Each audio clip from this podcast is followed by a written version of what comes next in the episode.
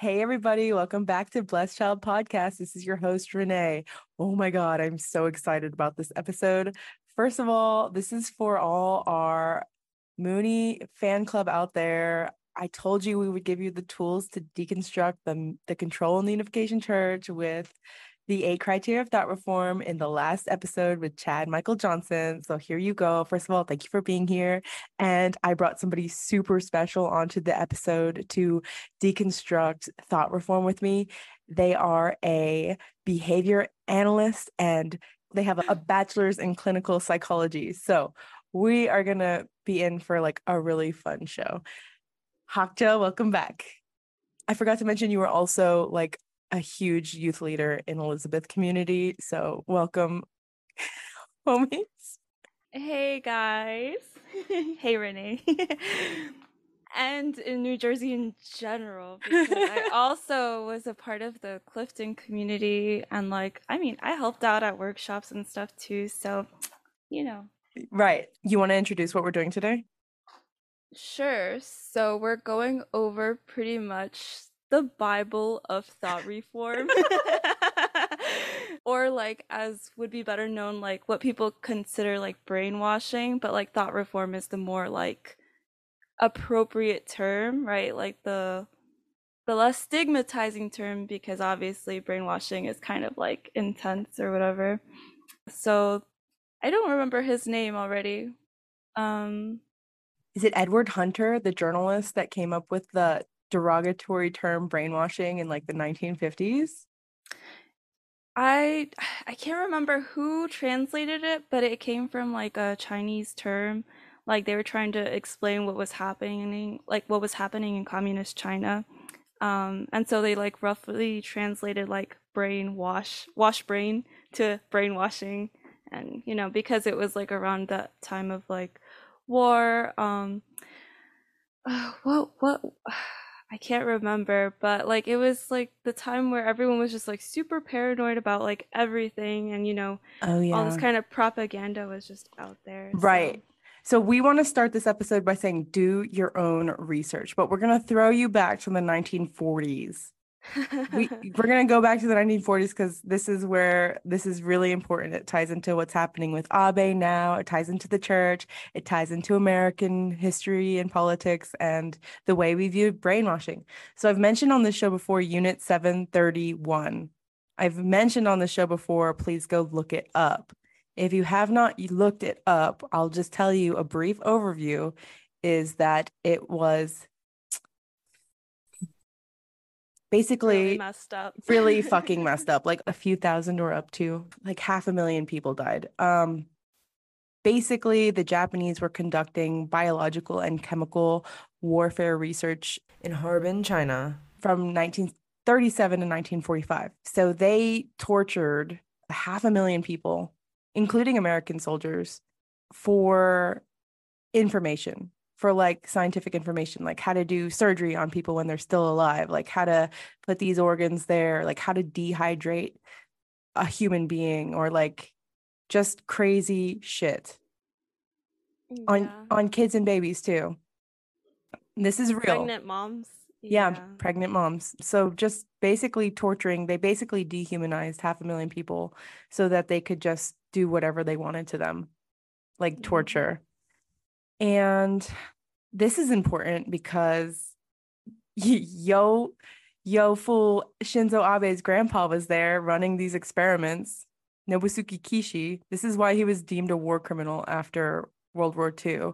Um, because he was running he was part of the crew running experiments on like a lot of people. So we're talking about mass genocide for information like how do you poison these people? What do they do when they when they freeze? Like what happens if you only freeze one part of their body? Like stuff like that right? Yeah and you don't even have to like believe us. You can look it up on the internet. It's literally everywhere. It's not even a secret so no it's not. you, like governments all over the world wanted this information so they didn't care at the end of the day right? Like it's just like as long as you tell us what you learned, you're good. Yeah. Go run another country, be a prime minister. yeah, no, that's true. So yeah, that's what happened. So um Unit 731 got shut down or something happened. America was like, yeah, we won't like charge you guys as long as you sell us the information. So Mm. Kishi was like one of the guys that was like, yeah, here's here's what we know. And this is the part that gets controversial. I don't really know what the solid fact is, but America got a bunch of like germ warfare information from the Japanese troops and started conducting their own germ warfare in Korea, like dropping bombs that had malaria and anthrax and plague. And um, that is not something that you will find easily. It's very controversial. America denies it 100%. We never did that. But, anyways, when that information got back to the United States in the 1950s, people were like, wait, what are we doing? And then the American people found out because American pilots were captured by the North Mm. Koreans, right? And then were released back and we're like, yeah, we're doing we're participating in germ warfare. Like we're doing really bad shit. And a bunch of pilots wanted to like sign a petition to not do the war anymore. So America was like, wait, how is this even happening? Like, how are our own soldiers turning against us? And that is when the term brainwashing, they must be brainwashed. They don't know what they're saying. Like, we're the good guys they're brainwashed and so that's when the term brainwashing came over and so that's why everybody thinks like oh brainwashing you can just make people do things and make people say things and admit to things that they didn't do and that's how we have like this really confusing derogatory history of brainwashing Not to say that that doesn't happen. Like people do like admit to things that they didn't do right under this. At least under when it comes to like religious um thought reform, right? Because you're kind of admitting to all the sin that they're telling you you you're doing, right? Kind of like, oh, like how Christianity's like, you're going to go to hell, you're a sinner, you were born a sinner, all these kinds of things suddenly attach onto you, and you have to like admit it, right? Like, I'm a sinner. So, right yeah way you are doing that, you are kind of, you know, making someone think something that's not true. So, yeah i could see that Mhm. in in the unification church it's um being like admitting to fallen nature like robert j lifton called that a false crime like you're charged of a false crime and then you internalize it and be like oh the doctrine says it's a crime and i must be guilty so yeah i have fallen nature like that's admitting like that's the that's like kind of a similar i mean i'm not Mhm. saying it's a, it's like the same as admitting to dropping like germ infested bombs on another country right. and also just to represent it in a more dynamic way of the history of brainwashing and also Nobusuke Kishi like he was part of a crew that murdered people. The US got information from him and then put him in charge of the LDP as a prime minister in Japan. And motherfucking Reverend Moon started working with him, knowing that he had just participated in Unit 731. Moon put him in charge of International Federation for Victory Over Communism. So Moon knew this dude like very closely. Like we're talking fascist war criminals. Like that is the history. Like look into 731. It is undeniable. It happened. Kishi was there. Moon worked with Kishi. And like it's so weird. But anyways, No, no, like seriously, and now suddenly they don't know any Shinzo Abe. Oh, he was barely a member. Oh, like uh no. even the shooter, like you know, like we we don't know them. That was just like a one-off situation, like as if their whole history and their family it doesn't tie to the Unification Church. Like that's crazy. Yeah. Mm-hmm. Um That's yeah. it's definitely the worst part of like still being in the in like the unification church because it's like you hear bad things happening back to back obviously people who are not in it uh, don't know the entire history but it's like now they're starting to be like pushed to question their faith because it's like hello uh, that wasn't the first time that was like the hundredth time and i don't know how many times you can keep covering up like the same thing happening over and over and over again Yeah, Moon Moon um platformed like criminals and murderers and promoted Mhm. them as leaders. Like this is this is serious. This is not a joke. This is very serious. But anyways, that's all the history of brainwashing. Um do your own research as we say, you know, this is just a brief summary. But we're going to get into Robert J. Lifton. He basically printed the blueprint for cults in 1961 with a book called Thought Reform and the Psychology of Totalism, a study of brainwashing in China. So Robert J. Lifton like flew to Korea, flew to China, studied POWs and citizens of China to figure out what was happening or document some more information in like a more streamlined analytical way of how thought reform and brainwashing was taking place.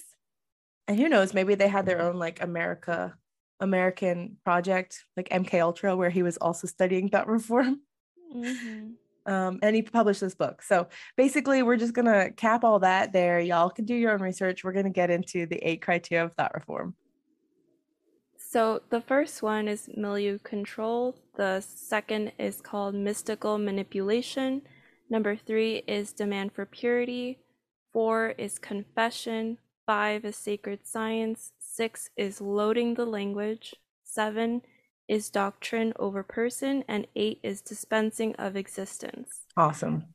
Yeah. And just to like go back of what, what you just said, like it's not just for cults. Like this is literally for every single religion. This is the process in which people get converted into a religion and like the way that you would go about right getting out and like mm, breaking down everything that you went through, right? But it's the essentially it's the same process. It doesn't matter if you're in a cult or not. Like this is every religious person's experience of how you get put into a church. Obviously, this one will be more extreme because it's a cult, but it's essentially the same thing. Yeah. And I, I want to expand on that even beyond religion. It's almost a natural way of how humans organize in general. And I want to make it clear that these eight criteria are all on a spectrum. You can have aspects of these in every organization, but until they're all extreme and they all sync up like interlocking systems of control, it's not going to be a cult. So you can still have like milieu control. And we'll get into it. We'll get into it. Um, mm-hmm. But I do also want to paint a visual for people. Milieu control is at the like imagine it like an upside down pyramid. Milieu control is the basis. Like we're gonna start with the milieu foundation. control. It is the foundation. So we'll start there. Mm-hmm. So essentially, like milieu control, like if we're getting into like the basis of it, it's just pretty much controlling everything that a person is experiencing in regards to the outside world, right? Like people are controlling what you see, what you hear, what you're experiencing, and controlling kind of that whole narrative of your reality essentially. Like if someone's controlling that entire narrative, it's really easy for them to also tell you, okay, like if that's that's the outside world like let me tell you why our inside world is so much better you know? So because you know it already is, creates an association like the outside world is so horrible right? It's so bad. So like it's offering you a place to what's it called? Like a safe haven almost right? Where you can just go and like suddenly you'll be saved and everything's all good so. Mm. mm-hmm. yeah yeah, I mean, do you want to? Yeah, yeah. Well, last episode with Chad, I mentioned that the perfect example of milieu control would be a blessing workshop. And he was like, "What do you mean?" And I'm like, mm. "Okay, let's take let's take that." So in a blessing workshop, the control of information and communication as well as the isolation is all there and those are very important components of milieu control. So information, they're telling you like how to be God centered, how to unify with your blessing department leader, like how to unify with true parents, like how to interpret all of this really controlling information. Like you have to be heterosexual, you have to marry, you have to marry. Like that is a like a, a hard, yeah. there's no like and if no, it's like and and no doesn't exist and if you say no then you're just being indecisive and you're not unifying with your leader. Like there is no no like that is very controlling. So that's information control like they're filtering how you view your own life your potential for like your future. That's mm-hmm. um that's yeah that's information. So like they're pretty much controlling like what you're taking in which completely takes away like your ability to even like what our brains do to decide whether something is good or bad, worthy of our time or not, right? Like making our own opinions of things, reflecting back on things. You can't really do that when they're telling you like this is absolute truth, right? This is how the world is, and then this is um, how we are, right? So it doesn't really leave room for you to like be like, oh, I don't know if I actually believe that or not, especially if you're just being born into it, right?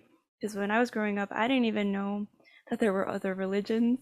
I didn't understand like that there were different races. Honestly, I didn't understand any of that because we always were brought up with the idea of like one family under God, which sounds so nice, but I was so oblivious. Like I was in a bubble, right? I remember this girl coming up to me and being like, she had like a necklace with some something on it, and I was like, "Who is that?" And she was like, "Oh, you don't understand. It's not your God." And I was like, "My God? What do you mean, my God?" It's like you have a different God, and that was the first time I ever got exposed to like any other kind of like outside influence, right? So outside information. Wow. yeah. hmm Wow. Yeah, that is Like yeah. I didn't know about a lot of music until I went to like summer camp in like middle school, and that's the ti- first time I heard like pop music and Hmm. and um rap and stuff like that. And I, I remember like the first artist I ever heard of was like Lady Gaga or something. Oh my God, dude, I listened to her on OLT and I was like, what the fuck is this? Yeah, because I just grew up with like mostly like church appropriate music or Mhm. like 80s rocks, like chill chill chill stuff, you know. Yeah. And nothing nothing really from the outside world that could corrupt my young mind cuz you know. Yeah. So this is a per- perfect example of milieu control. Is the Mhm. lack of external information. Like Mhm. your world was so isolated and that's part of milieu control, isolation. Mhm.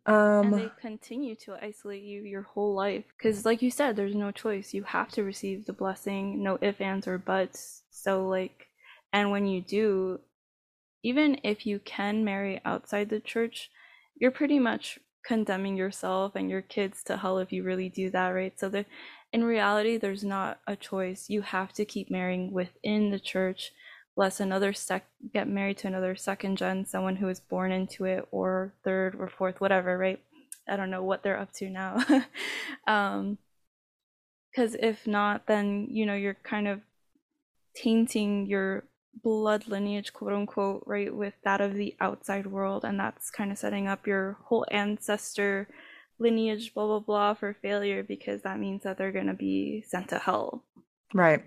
And those are Mhm. all all examples of milieu control because none of that is real.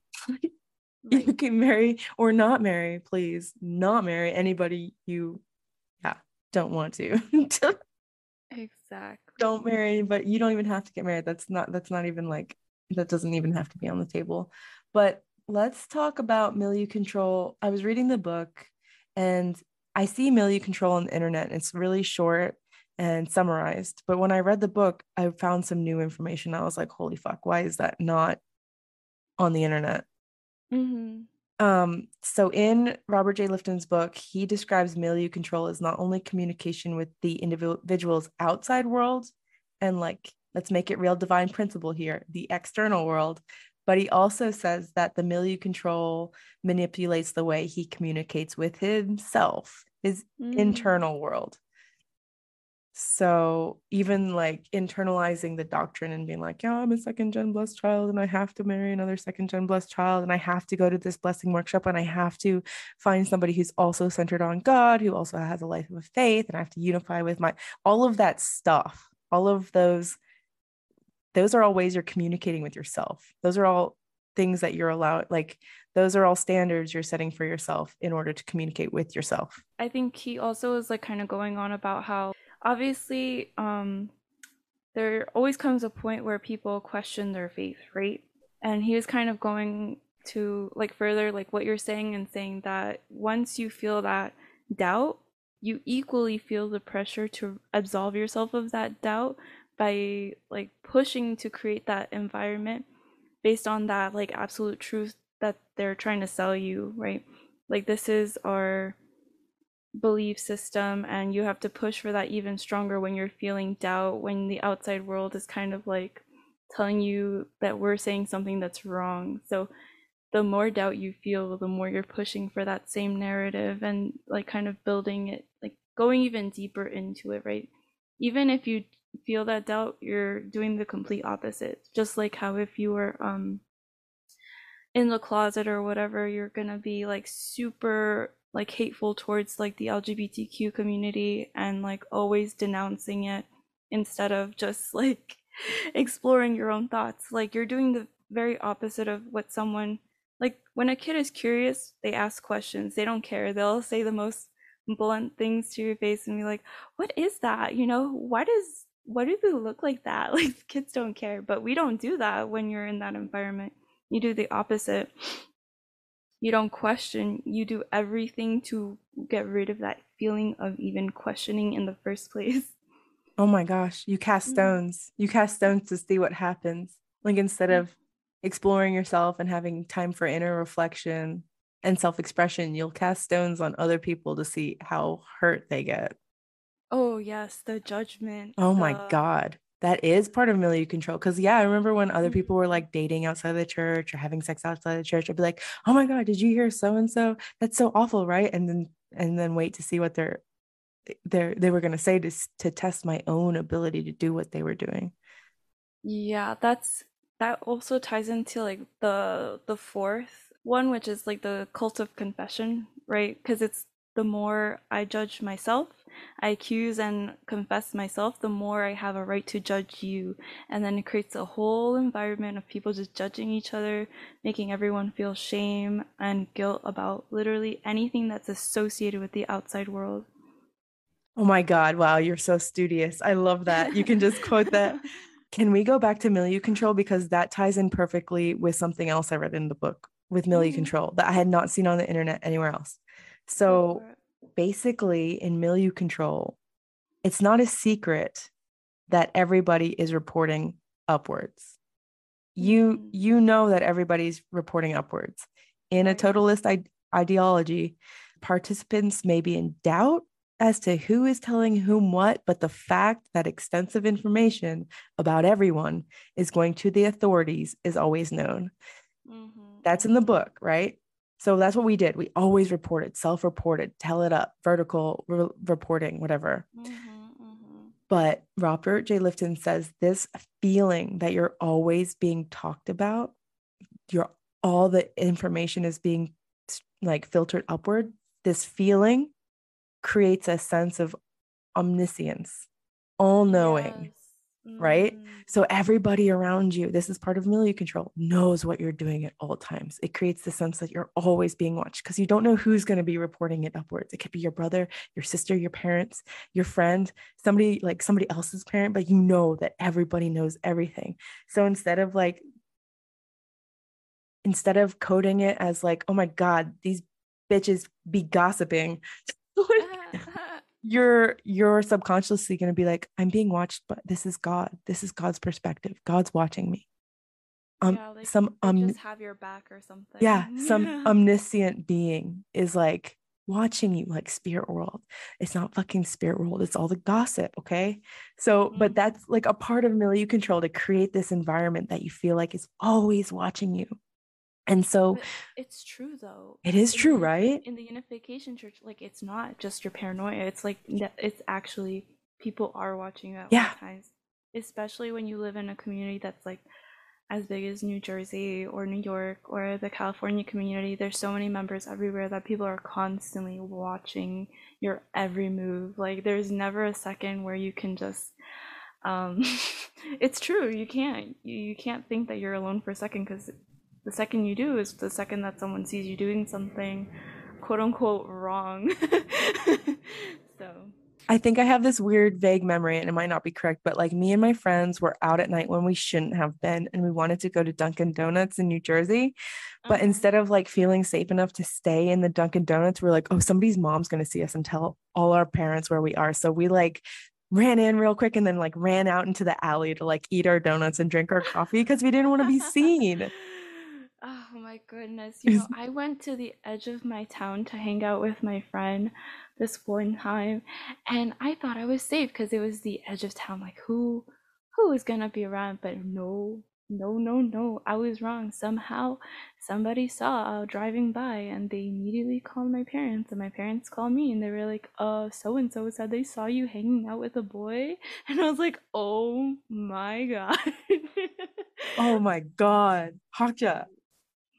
What were you doing with that boy though? Come tell I swear to God, we were hanging out. so juicy.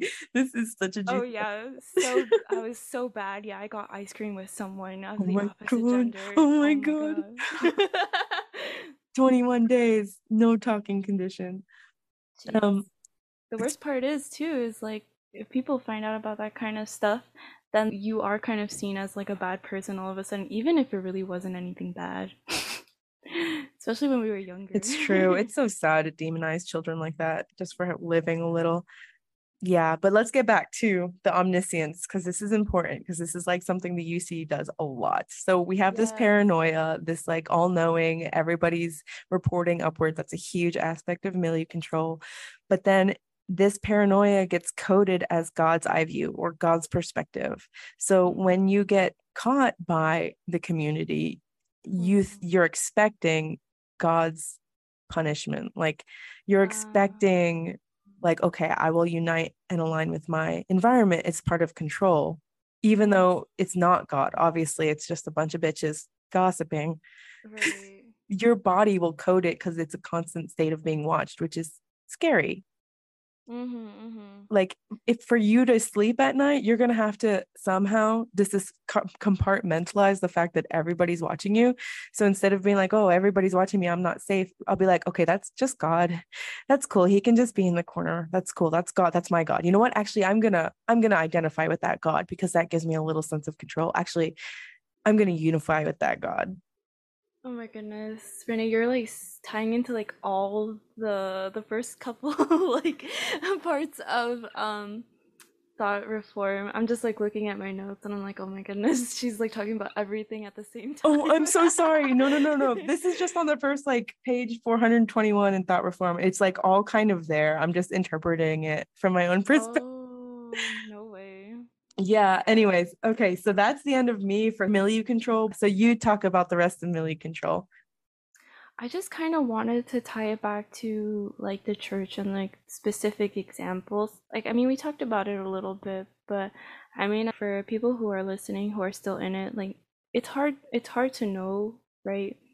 Like, you know that there's all these rules and stuff, but you don't really see it as a form of manipulation. You just see it as, like you said, God wanting like this good life for you and protecting yourself from the outside world or whatever.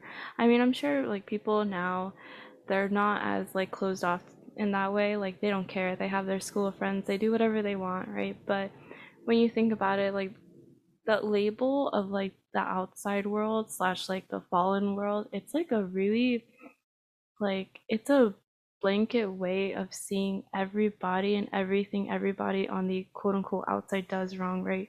Like our parents raised us telling us like everything that was wrong. Oh, that's outside world. Outside world does that. We don't do that. I can imagine like for you, like you tat you do tattoos, right? I bet like my mom would have said like, oh, that's outside world. Like outside world does tattoos. We don't do that. but it's not even anything like religious. Like we don't. I don't even think we have like anything definitive on stuff like that. It's just literally a like it changes your view of everything as being outside and outside is bad so everything outside is bad if it's not something that happens like within the church then it's bad Yeah. right we we weren't allowed to have like sleepovers with people who weren't inside the church we weren't allowed to really hang out with them like the only time i hung out with someone was like for school projects and stuff like that i didn't get to just like have hangouts normally because you know they're afraid of their influence or whatever like I was saying, because they're from the outside, they're immediately associated as bad people, which is something that they talk about, like when it comes to getting married a lot. Because a lot of people obviously are going to catch feelings for people who are not in the church or whatever. And then people will go off and say, like, oh, but the outside world, like outside people are bad. Like they don't have, um, the values that we do, they're not good people. And it's like, what do you mean? Like, you're not the only people in the world who believe in like good values, right? You don't even have to be religious to believe in good values. Like, but it's just, it's just creating that association. So, when you even try, like I said, you don't, you can't form your own opinions of things because you're not reflecting. You already have this idea of what the world looks like, which is the fallen world. So anything associated is that automatically, and it takes away our ability to reflect and to th- have our own thoughts on matters that, like, were never presented to us as a question, just like as absolute truths. Yeah. I think that's all I really have to say about milieu control because I feel like the rest of what you were saying, like it really ties into the other points a little bit more. But like you said, it's the foundation, so it's super, super important. Um, that really ties into that really explains isolation, the part of milieu control that is isolation. Like they're telling you you're Mhm. yeah, you can't talk to the outside world. That is isolating, and that's part of control. Isolate somebody. Um, Yeah. And to finish milieu control, I wanted to say there are examples in which milieu control, the control of an environment, is not destructive or cultic. And simply put, think daycare. They control what you eat when you sleep. They Mm. control what you're learning, what you're doing, how you're coloring, what you're coloring with, when you play, when you come back. Like that is milieu control. But that's not destructive milieu control because it's not tied in with the other eight criteria of thought reform. So these things can exist independently on a spectrum without being deemed thought reform. Does that make sense? Mhm. Yeah, like on its own, it's it's harmless. It's like how certain drugs on their own could have been beneficial, but when they're mi- misused or used with something else, then it suddenly becomes like something harmful. Yeah, like like schools like teaching you things, but they're not like teaching you like you can I don't know, not to the extent like of controlling your thoughts and your information. Like they're not taking away your ability to form your own opinions is the difference, I think. Yeah. I like in I don't know about daycare too much, but I'm pretty sure like like when it comes to school in general, you're not people are not telling you absolute truths. Um it's more like this is history generally and this is what we're learning, but you're taught to also have argument what is it called like essays based on like ethos, logos, pathos. You're taught to question things in an educational way and like form your own opinions and to argue them as well. So that's yeah I think that's the biggest difference. Yeah. Yeah. So that's that's milieu control. I think that wraps it up. And that is so much longer than I thought we were gonna take, but we need it. People need to understand how milieu control is used.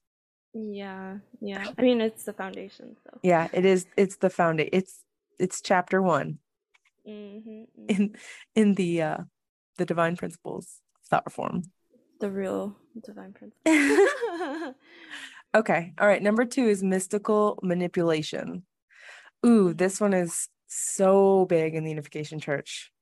Honestly, this one was a little tricky for me to understand, but I I get that it's pretty much just tying into like a lot of what you do all being for this higher purpose or mission no matter the cost to you or others. I remember like when I think about this, the first thing that kind of popped into my head was how in divine principle every kind of sentence would be like so and so whatever this is an idea but remember that this all comes but before your nation, your world, your family, blah blah blah. And I was like, when I was reading that, I would always be like, really before the world, like, but it is that extreme. Um, like the idea is right, like to get to God's world of like to get to Chungoguk, right, at any cost, to talk to as many people.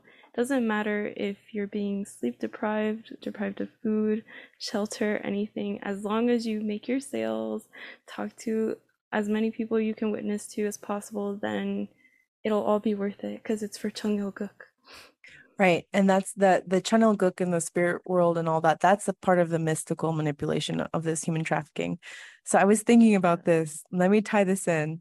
So mystical manipulation is the appearance of events to be spontaneous, but it's actually being orchestrated. So, like you Mhm. said, like Cheonilguk's happening. It's like mysterious. It's like it's spontaneous. It's meant to be. It's God's will. When in fact, Mhm. Moon is very much, very real, very manipulatively initiating all of these steps and protocols like Chanoguk doesn't just happen. Like he's got a system of control in place where there's kids in every country being labor trafficked to produce like 2.5 million dollars a month to go towards whatever efforts he wants but it all looks spontaneous. It all looks mystical. He's got a like a, a spirit world curtain covering all of the bad shit and the crimes that he's doing. So it looks mystical but it's actually like very tactical manipulation. Like another one of those is the mass weddings. Like when you when they get to the mass weddings, it all looks so mystical and like, oh my God, how did we get all of these things orchestrated so like quickly? well, Moon was really good at like just telling people what to do five minutes before they had to do it. So when everything comes together, it's like, wow, that was magic. It's like, no, that was really, really manipulative, like abusive Mhm. Tactic of getting people to do things with no foresight to what they were doing. So when everything came together, it seemed magical. Mhm. Um, I mean, even if it wasn't like something that was orchestrated, I feel like things that even like anything good that happens, right? Like it would be tied to like this mysticalness, right? Like, oh, this good thing happened. Oh, that means that obviously everyone was praying so much that this came to be. Like, oh yeah, like I remember thinking like because um I, I had had a really deep prayer and I was having like a really emotional moment at a workshop and then someone came to me and like just was giving me advice and I was like wow like God sent them to me like this is such a momentous moment in my life where God is speaking through her to me but I'm like no she's just a nice person who wanted to help me because I was crying. Everything gets tied to being God and never it's never us. It's always something higher or magical that we don't understand that is controlling things right? Because obviously we're not capable of that on our own yeah, and I feel like the bigger the environment, the the more pressure to code it like, wow, God, God is so great. This is a God-centered movement. This is God's heart and God's perspective when it's just like a lot of authority telling you what to do. It's too much. Mystical authority. yeah yeah and people are just kind of left to their own devices to decide what is okay what isn't okay and because they've been assigned that kind of power or that like they're instruments of God in a way that so God is speaking through them. So everything that they say goes without question. There's not really like a checks and balances system like in the UC when it comes to that stuff. It's just like if if someone says they had a dream, God told them something was important, then it's gonna happen. but, you know, it doesn't Yeah. matter. hmm Something Robert J. Lifton says is that the mystical manipulation kind of really depends on this contract of trust versus mistrust with the leader or the mm. authority. So like trust your central figure, you know, with your central figure, like and any any doubts of not trusting somebody that's bad for you, somebody that's trying to manipulate you is coded as like having a lack of faith or not being centered on the higher purpose and be considered selfish. Like any deviation to get away from this mystical manipulation, because it's manipulation, is Mhm. condemned because they have this contract of trust versus mistrust. Like you've coded as trust versus mistrust when it's like, no, that's like autonomy versus being a pawn. Like, right. and I thought that was pretty interesting. Yeah. So like the whole thing of like mystical mysticism or mystical manipulation, oh my goodness, my brain.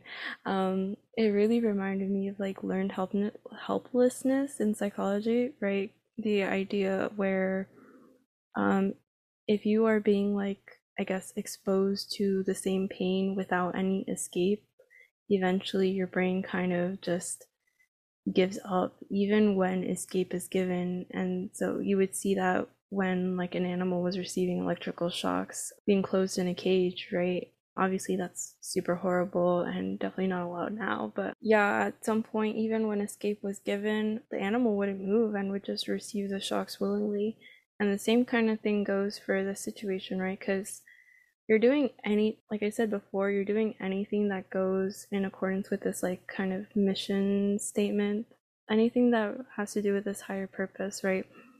Which I guess in, in the end is for Chungoguk, right? Everything is for Chunoguk or whatever mission that Hak Ja Han or True Mother would be advocating. Like, I remember before I left, it was like Vision 2020, like everything was for like Vision 2020, right? So it's always towards that one um mission. Doesn't matter. So, like you said, everything's based on like trust. But the issue with that is is it can only go so far, right? Because then you start to doubt. But what a person has to end up doing is like go through that learned helplessness and just accept that you are going to be in pain for this kind of purpose to be like fulfilled, right? So you end up accepting literally any kind of abuse or neglect from the church just so that this whatever whatever it is like Cheonilguk or whatever to to come about right? You kind of associate like in order for the restoration of the providence to happen i'm gonna have to go through some trials and whatever you know? Yeah, it's like miscoding danger. Exactly. Yeah. because they've got your trust, mm-hmm. this contract of trust. if you don't find like pleasure in the pain then um you're not going to keep going along with it but it's the only way to how do i say like get through Like a if like the milieu control of the church is like physically all around you. Like how do you deviate from that mentally like without yeah, putting yourself in danger? yeah so you like have to find relief and the only way to find relief is to accept the pain Right. yeah Find relief. That's so real. Yeah, you can only like live under stress for so long. You can only like fight somebody for so long before you give up and land in whatever safe position you can where you can just find relief, right? Because like I could only fight somebody for probably like 20 seconds and then I'm done. My muscles are done. Like acidotic, I'm done. yeah oh my goodness i just I hate it because, like, I think about like how workshops and things are structured, right? Because it's t- most workshops do that thing where they're kind of creating this association with pain and this higher purpose, right? Because with every workshop, they plan something where it's usually like physically painful, right? Where you have to go through something. I remember this one workshop I went to for youth pastors in Maryland. They had us like carry these boxes on our backs, kind of like in a planking position, like a push up position. And those represented our personal, like our communities, right? Our youth groups, which obviously we, we loved very much. And we just had to do push ups um, to the point where we were in tears, sweating, our arms were shaking. Like, and I remember I couldn't bend my arm properly for two weeks after that. Like, it hurt so fucking bad. Yeah. Yeah. And like that's so common, right? Like to put us through physical pain. Like so you know Moon's pain, you know True Father's pain, quote unquote, right? Um and stuff Yeah. like that. So you Yeah. understand God's heart, so you can keep pushing for this higher purpose that they're kind of pushing you towards and making you create that association through every single workshop. So I think that's why workshops feel so good because it's alleviating you from that pain. It's giving you that, like we said earlier, that relief, right? That pleasure in the hmm pain because it's associating the pain with a higher purpose, which makes you feel fulfilled as a member. Wow. That also ties into mystical manipulation because then once you're in a workshop, you found you feel like you're spontaneously surrounded by super faithful, devout, like unified people with the same goal. And it's like, wow, this is so magical and mystical. But it's like, no, we were all literally independently tortured for like hours to be this fucking devout. It's not mystical. It's very calculated. Yeah, you're not chosen by God or any spiritual world or anything. It's literally exactly for the purpose or of making you accept more pain than necessary to making you think that the abuse and the neglect and stuff that goes on is okay, but it's not okay and it's not normal. it's definitely not healthy. Wow, that's intense. Thank you for sharing that. I I re- I remember these these things are normal normal um trials and tribulations to to do as children in the church. It's very normal. Normalized. It's very normalized, but it's not okay.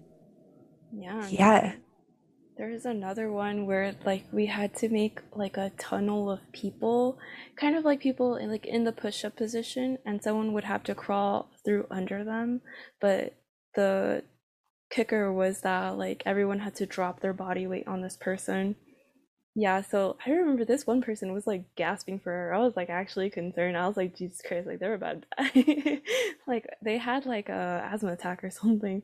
People's clothes were coming off. It was like unnecessarily like it's kind of funny now but it was unnecessarily strenuous for no reason and it was supposed to like symbolize like going through any hardship and like that we were strong enough and capable or whatever to do wow. that. Yeah. It's intense. But let me tell you it doesn't it doesn't take all that to to be able to go through adversity. Like when you're a kid you might not go through as much adversity as an adult, but you're still, you know, you have your own little, oh my god, like Jake stole my box of crayons, and that's your adversity. And you didn't need to go through a workshop to learn how to get through that. yeah, it's super manipulative. All of all of this. It's very interesting. Yeah. And then like the what is it called? Like people say like when you leave a workshop and you feel like that sadness or whatever. Yeah, it's yeah, I remember this. It's like um you're uh, off the uh-huh. spiritual high, but they had a word for it. Yeah, I don't uh, remember. But it kind of it, it just explains like this whole thing of mystical manipulation because it's it's bringing you to something that you think is like preordained like that you're chosen that this is like a magical thing that's happening like you said all these people super faithful coming together and now you're all bound together forever for life under this mystical purpose right and it's absolving you of this like pain that you're feeling or this guilt that you might feel for doubting or that you that you doubted in the past or whatever. And it's giving you that relief but now once you're out of that environment once you're not connected to those people that you shared that like experience or higher purpose with like now you're suddenly feeling withdrawal. You're not feeling that i'm sure like the neurochemical processes in our brain that are happening in that moment are probably really intense right all the adrenaline probably the euphoria after when you're done when you're and the bonding tortured. yeah and the bonding yeah. the oxytocin the dopamine mm-hmm. also if it's if if it's on the basis of trust and then you're by yourself and like this isn't happening anymore this mystical trust is not there anymore it's like you kind of have to betray yourself like to to continue to believe in that mm-hmm. environment mm-hmm, mm-hmm. Mm. which is why these workshops are so popular right you have to like betray your senses until the next workshop yeah that's why it's so like lonely and depressing. Right, right. Mm-hmm. It's that euphoria. Wow, that's so interesting. Thank yeah. you for break. Yeah, thank you for breaking that down. Wow. Yeah. Yeah. That's so crazy because I don't know if you've talked about it yet. Like how I told you that there's ID to get into Cheongoguk. You, yeah, you have. Oh my goodness. The the yeah. Tell me more. Tell me more. No, because I just I I remember like coming to church one day for some sort of like event where we had to wear all white. It was probably like True Children's Day or something like that, right?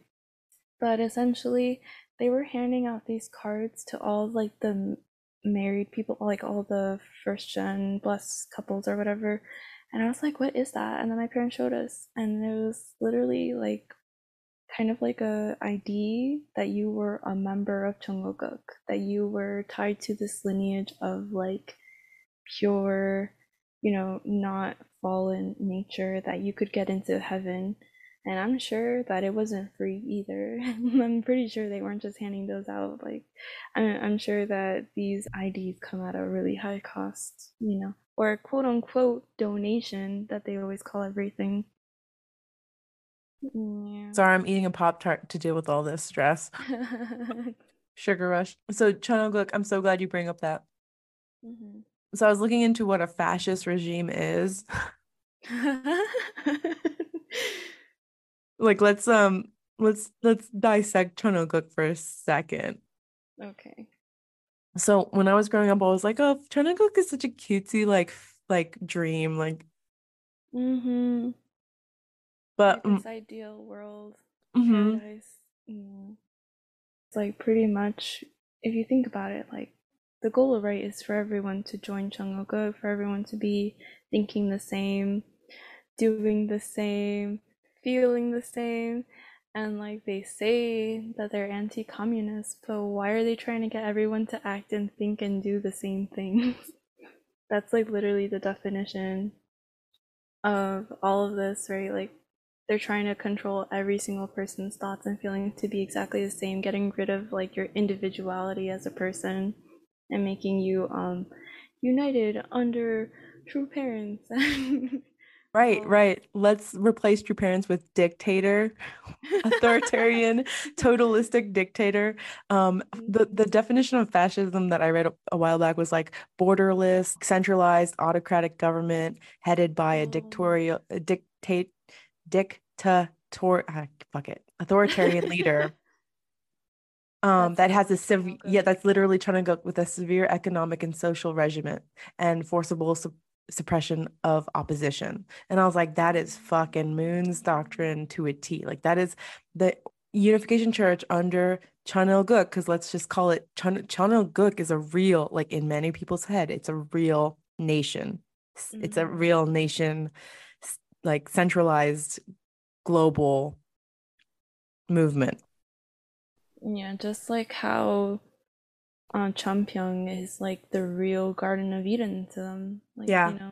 But hmm but but Guk is nationless, like it's borderless. It can be everywhere and anywhere. It's so mystically manipulative. Yeah, I know, which is why he dedicated, if I'm not wrong, like billions or trillions of dollars to the underground. What was it like? Like an underground way to connect different countries together so that I would, or like, was it a bridge? It was both. Like they wanted to create a bridge and this underground like subway system to connect every single country so we would all be like this borderless unified country. Right. Right. To, The mm-hmm. the Bridge of Peace or the Road to Peace, they were gonna build the bridges under the, the Bering Strait and Japan and Korea. And then they were like, yeah, and you can drive everywhere in the world. But there's also tunnels. I I forget where I read this Yeah, on. yeah, Um, the, the tunnel was supposed to be under the ocean between Korea and Japan. they started the tunnel. Like the They tunnels are started it. the tunnels are somewhere, and I I don't know. I don't. I probably listened to it on another podcast or somewhere. Yeah, But yeah. it's in they they started it like in Japan. Like they built the entrance and they're like, okay, it's gonna cost like 60 billion dollars, everybody keep giving to us. So like they just built the entrance and made it look like a construction site. Oh my goodness. But they I don't think they intend to actually build a fucking subway under the ocean from Korea Japan. They just like did that as like a like a sales money's your money's going to somewhere good. It's definitely not going to pocket like the higher ups like salaries or anything like that. Yeah, it's crazy. Yeah, Chunilguk. So Chunilguk needs to be taken seriously as like a fascist regime. And like true parents, like that needs to be taken seriously as like authoritarian dictatorship. hmm hmm I remember, like, you know, looking back on all this, you know, like whenever someone would doubt like true parents or whatever, it was such a like big thing to like later admit to it and be like, yeah, I used to doubt true parents, but now that I've gone through all these workshops and now that I have been put through the excruciating pain and I associate it for being for Chung Il-guk, you know what? They seem pretty cool because they brought this to me. Oh my God.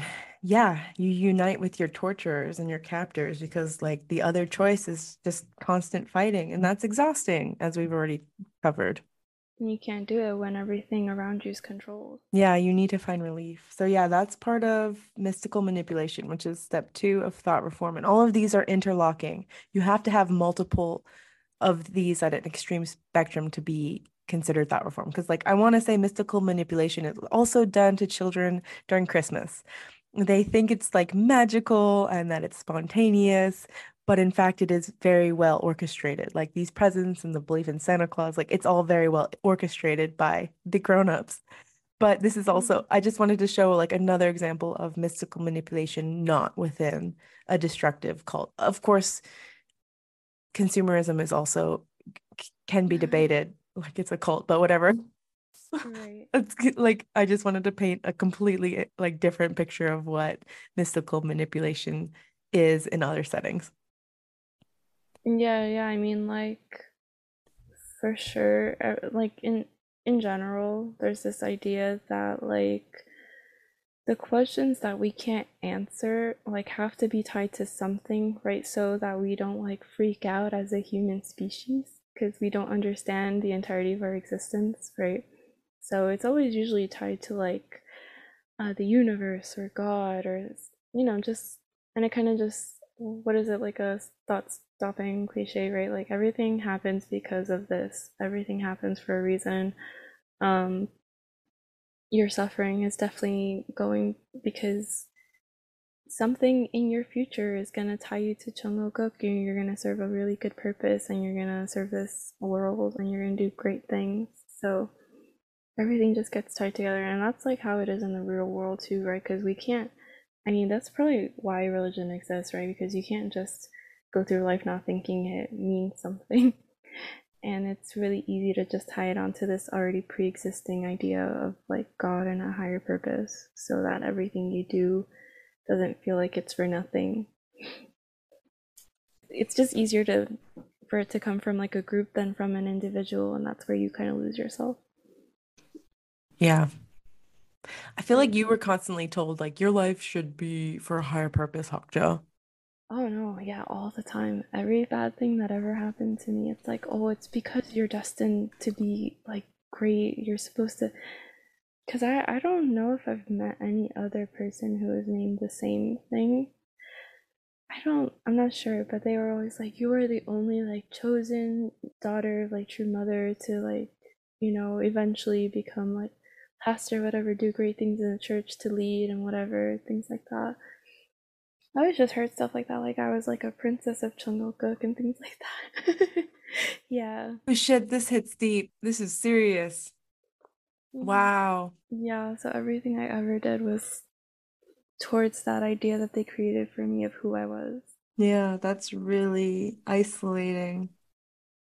It's just confusing. It's just like my whole identity was tied to that, I guess like that that mission. Yeah. You know, it was all about my whole life was tied around mystical manipulation just because of my name. Yeah, I mean that's huge. Hokja. Yep.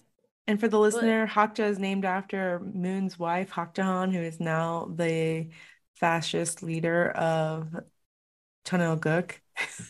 Mm-hmm. Oh my Love God. that. Mm. All right. That I think that reps like like I think that thoroughly wraps up mystical manipulation. How do you feel about that? No, yeah. I mean, it's it's a basic but like at the same time complicated thing because it's like how how do they do it? Because we're not seeing all the back uh background things that are happening, right? When it goes into planning this manipulation. Right, the orchestration. Well, I think they use the tactic of announcing things five minutes before it's due, last minute. So oh, yeah, people, we suddenly found this couple on the street that's willing to be blessed and oh my and goodness. God brought them to us and oh Well, yeah. Oh, if you watch any of FFWPU's um, Facebook posts, they're like, "Well, we were supposed, we just came, all of us just came to Korea to meet with True Mother about this educational seminar that we're supposed to be learning, but but we just got here, and five minutes ago she changed it to we're gonna be going to an eight-hour lecture, and we gotta practice some dance moves for a dance offering, and this must be to unite with Mother's heart and to really see her her devotion to God and." I uh, and like it's like no motherfucker you just been juked like you've just been juked out. Oh It- it's part of mystical manipulation. It's part of you thinking there that that God's pulling the strings when someone's just fucking with you. Like, like keeping you on your toes. I just wonder how many people in the church who are like actually schizophrenic and telling them that the spirit world is telling them things and like controlling things happening is going on. Yeah. Because there's, you know, there's like a lot of those people who are like labeled as like these spiritual, spiritually sensitive people who can see things or whatever. And maybe some of that's true, but I feel like a lot of it is probably just like mental instability. yeah, yeah, and this doesn't help. This does not help. This like mm. environment does not help those people. Nope, nope, nope. No. Instead, it just further it, they're used as pawns to bring people even deeper in to believe in this uh, mystical manipulation. Oh my god, these are yeah. all such tongue twisters. They are mystical manipulation. Man, that's intense. Mm-hmm, mm-hmm. Yeah. But yeah, I think that's about it for oh. for that. Okay. Um mm-hmm. So we got through milieu control and mystical manipulation. I think that's awesome. Guys, that's a lot to think on. This is just Hakja and my own interpretation of these things. Please do your own research. We just wanted to make it super clear that these are the eight criteria that work in conjunction with each other to create thought reform. Mm-hmm. Mm-hmm. And there's eight of these. So they're probably going to take us another four hours to get through them. So I hope you really enjoy Hakja and me speaking about thought reform. this isn't just like our take on it, right? Like, this isn't just about perspective. This, when we say, like, when I was joking earlier that this book was like kind of the Bible of like thought reform, I guess, quote unquote, brainwashing. I just say brainwashing just because, like, I feel like people will understand that term better, at least initially, right? Until you actually do your research and kind of understand everything that thought reform actually is and isn't is that like this is something that governments countries were after that people were pardoned for mass murder for. Like this isn't just some abstract idea that came from nowhere. This is like something that was researched thoroughly and is used like all the time since like the 19 the experiments ended in like 1940 for the um, what was it? Yeah, Unit 731. Oops, right? Like they didn't just experiment on like half a million people for nothing. Like this is real. It's not a joke. It's not and you can deny it as much as you want, but the research and the history is out there, the political associations are out there, like the receipts are out there. If you choose to look them up, that's up to you, but like you can't just deny it and not do your own research. Right. And then America, once they got the information from Japan, they started running their own brainwashing projects mk ultra that's very real too like that is very real. Think mm-hmm. stranger things if you don't know mk ultra stranger things is based off of the mk ultra experiments. It's basically really? mm-hmm, yeah with the sleep dep- the sleep deprivation the the water deprivation tanks the use of lsd for mind control. And of course they were deemed like when the projects were shut down it was deemed a failure because it's like oh brainwashing actually isn't possible. You can't permanently turn somebody into a robot. Like you can't just snap your fingers and somebody's going to obey your commands. That's not possible. So that's the connotation brainwashing carries, but thought reform is possible. And thought reform is analytical and a scientific approach to controlling people's environments and how they view themselves, but it's also not permanent. Like also Robert J. Lifton said none of this is permanent. Mm-hmm. So it's just really interesting to dive into all this stuff. And it yeah and it and you should know because this book was published in 1961 and after that book this book was published like guess what? All these fucking cults started coming out of nowhere. They got the blueprints for thought reform. There was mm-hmm. jonestown and the the moonies the manson murders. There was um heaven's gate. There was david koresh and waco and all these cults. Right yeah, no, it's it's not by surprise. I just I already know. I already hear people saying like, "Oh, but that's just your opinion. That's just your perspective. That's just one book." No, like this is the book. There are multiple like books now and psychologists and different people who have had their take on this. This is just the very foundation. This is like the divine principle of thought reformation. I love that. The divine principle of thought reformation. Yeah. The divine principle of thought reformation. Oh my god. That could be